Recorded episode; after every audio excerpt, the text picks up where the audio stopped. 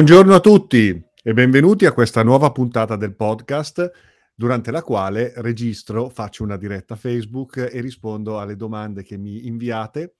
Continuate pure a scrivermi su info-carlodorofatti.com. Io ricevo le vostre domande, le vostre proposte di affrontare alcuni temi e vediamo quali sono le domande di oggi. E io le leggo sempre all'ultimo momento perché mi piace la spontaneità che ne deriva.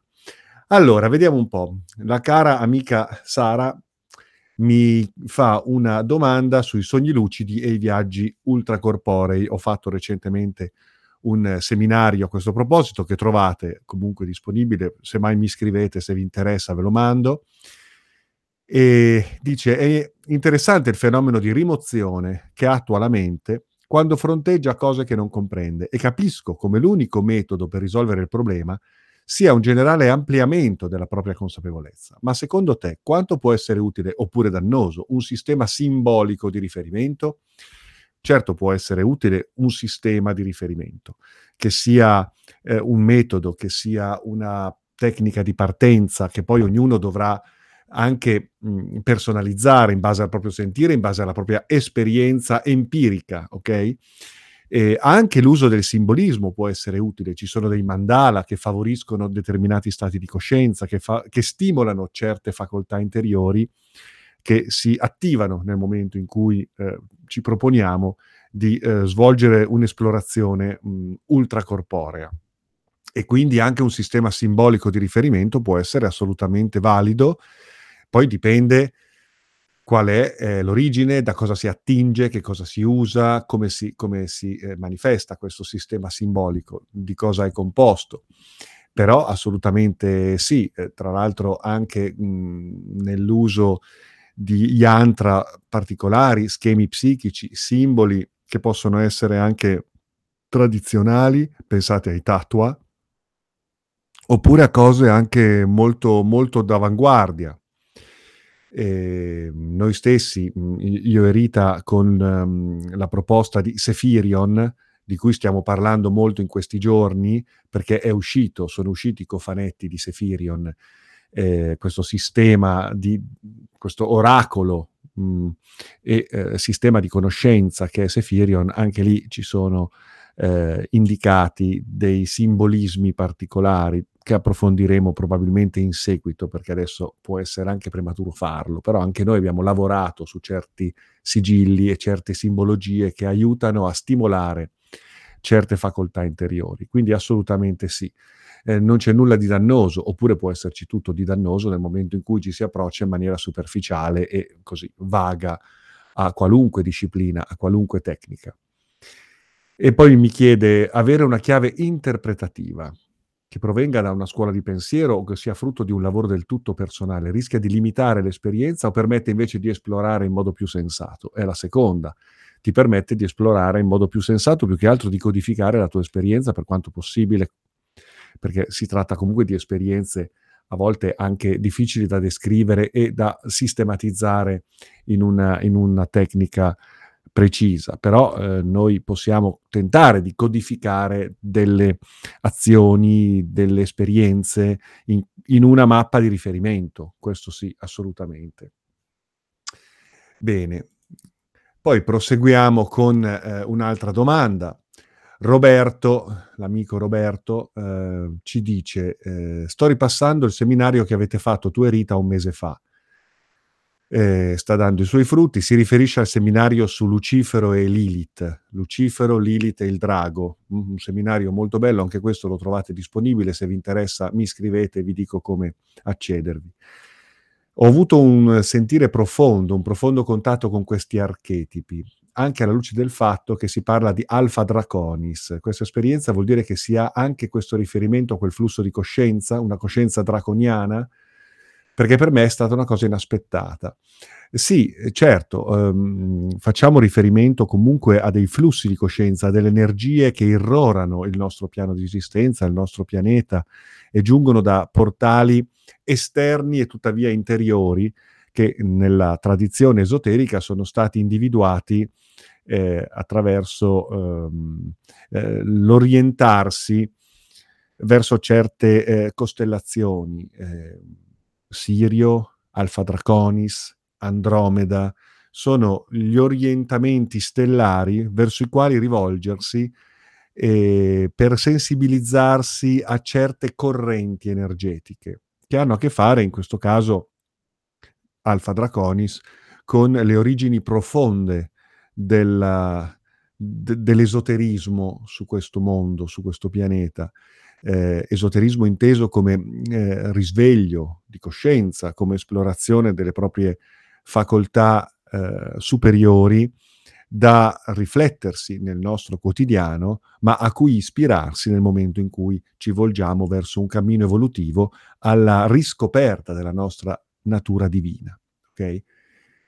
Veniamo a un'altra domanda ancora. Marco mi dice: "Ultimamente attraverso le trilogie che proponi con, ehm, Roberto Negrini della Pansofia, l'Accademia Pansofica" sì, ultimamente abbiamo pubblicato sul nostro canale YouTube alcune interviste con l'amico e ricercatore Roberto Negrini, il quale ha fondato insieme a Selene Ballerini, ehm, diversi anni fa, ehm, tanti anni fa, l'Accademia Pansofica e con lui, ehm, dialoghiamo di alcune tematiche, ehm, che, ehm, spaziano dall'esoterismo all'attualità. Ehm, e dice, ehm, ecco, mhmm, sì, critichiamo un certo complottismo, certe derive di un certo complottismo, senza negare che esistano sedi di potere che, ehm, cercano di, ehm, fare i loro interessi manipolando l'informazione e, ehm, guidando i mercati, ehm gestendo, mhmm, quindi, ehm, la società, ehm, cercando di conservare i loro privilegi e di, ehm, assicurarsi, ehm, potere, mh? Quindi questo certo che esiste, però ecco ci sono a volte nella nell'analisi del complottismo alcune, ehm, derive, ehm, deliranti che fuorviano da una analisi che poi può rivelarsi molto seria, molto puntuale nel nell'osservazione di quello che ci circonda e di certi meccanismi. E dice: "Eppure a a sentire i complottisti siete voi gli ignoranti", continua il nostro amico. Ehm e sinceramente, a parte i miei momenti di unione con il tutto dove non nascono domande, amo riproporre a te, grazie, un più inciso chiarimento. Per esempio, l'ultima analisi di Fausto Carotenuto, che non conosco, sugli angeli, lo ha costretto a sentenziare le faccende aliene come stupidaggini.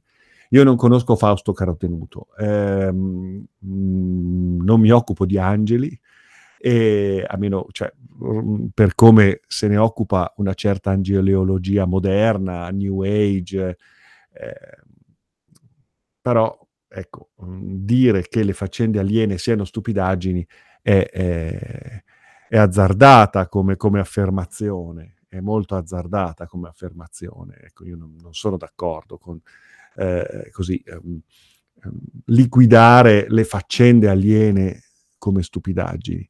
Ehm, certo abbiamo a che fare con un fenomeno complesso, difficile da da interpretare, da collocare, che si rende difficile da collocare, ehm, quindi, non va liquidato né semplicemente nel dire che ci sono gli extraterrestri che ci vengono a visitare con le loro navicelle spaziali, perché questo è limitante, e del resto non si può neanche così dire che sia tutta una una grande fantasia. Ci sono delle interazioni con delle dimensioni altre della realtà che interagiscono con la nostra psiche, assumendo le forme che noi stessi siamo in grado di conferire loro in base alle nostre capacità psichiche e di coscienza e percettive, però è un fenomeno assolutamente da considerare da un punto di vista anche magico, perché entriamo in relazione con intelligenze, ehm, extradimensionali che, ehm, hanno hanno tutto un loro mistero, quale quali siano gli intenti, quali siano le le le le reali, ehm, dinamiche che si adombrano dietro la le apparenze e le nostre percezioni, ecco, qui è un campo di indagine assolutamente interessante che non può essere liquidato così, anche perché interagisce con le parti più profonde del nostro essere, più misteriose del nostro essere. Poi continua Paolo Franceschetti che battaglia con chi rifiuta la sua visione sulla rosa rossa.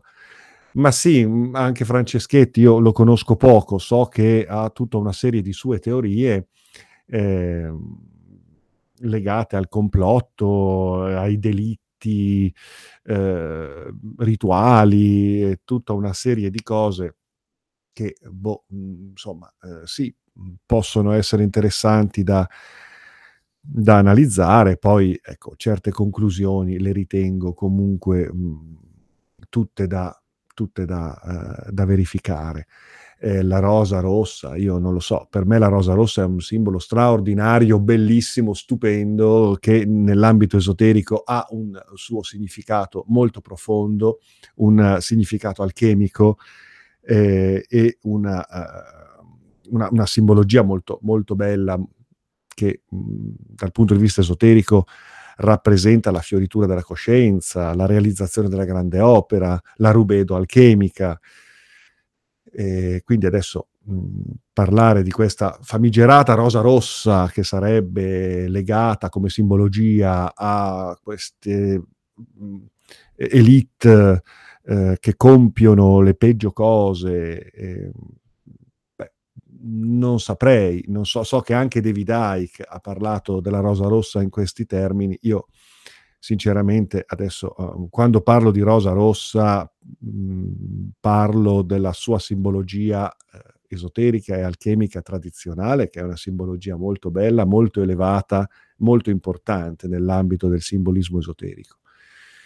Ehm, poi le teorie di Franceschetti sono sono sue ipotesi, teorie, conclusioni sulle quali io ho anche molte molte riserve, ehm, però ognuno, mhmm, propone gli esiti della sua ricerca personale e fa quello che che può e quello che vuole. Ehm, d'accordo, ecco, poi io su certe posizioni prendo le distanze perché le ritengo effettivamente un eccessive. Però è un campo aperto di ricerca dove c'è spazio per tutti e dove c'è, ehm, la possibilità di, ehm, prendere in considerazione tanti stimoli e poi ognuno, ehm, si farà la propria la propria idea.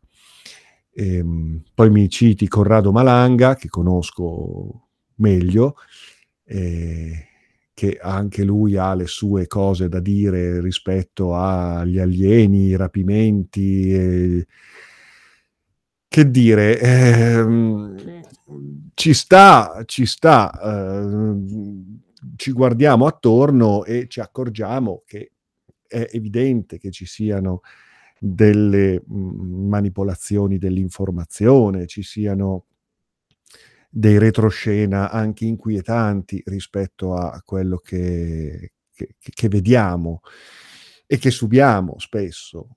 Mhmm, però, mhmm, andiamo anche avanti, andiamo anche oltre, eh, perché altrimenti, mhmm, ci fermiamo a una a un atteggiamento, mhmm, che può essere anche che può essere anche vano, eh, nella sua ne nel suo dualismo, nel suo allarmismo, mh?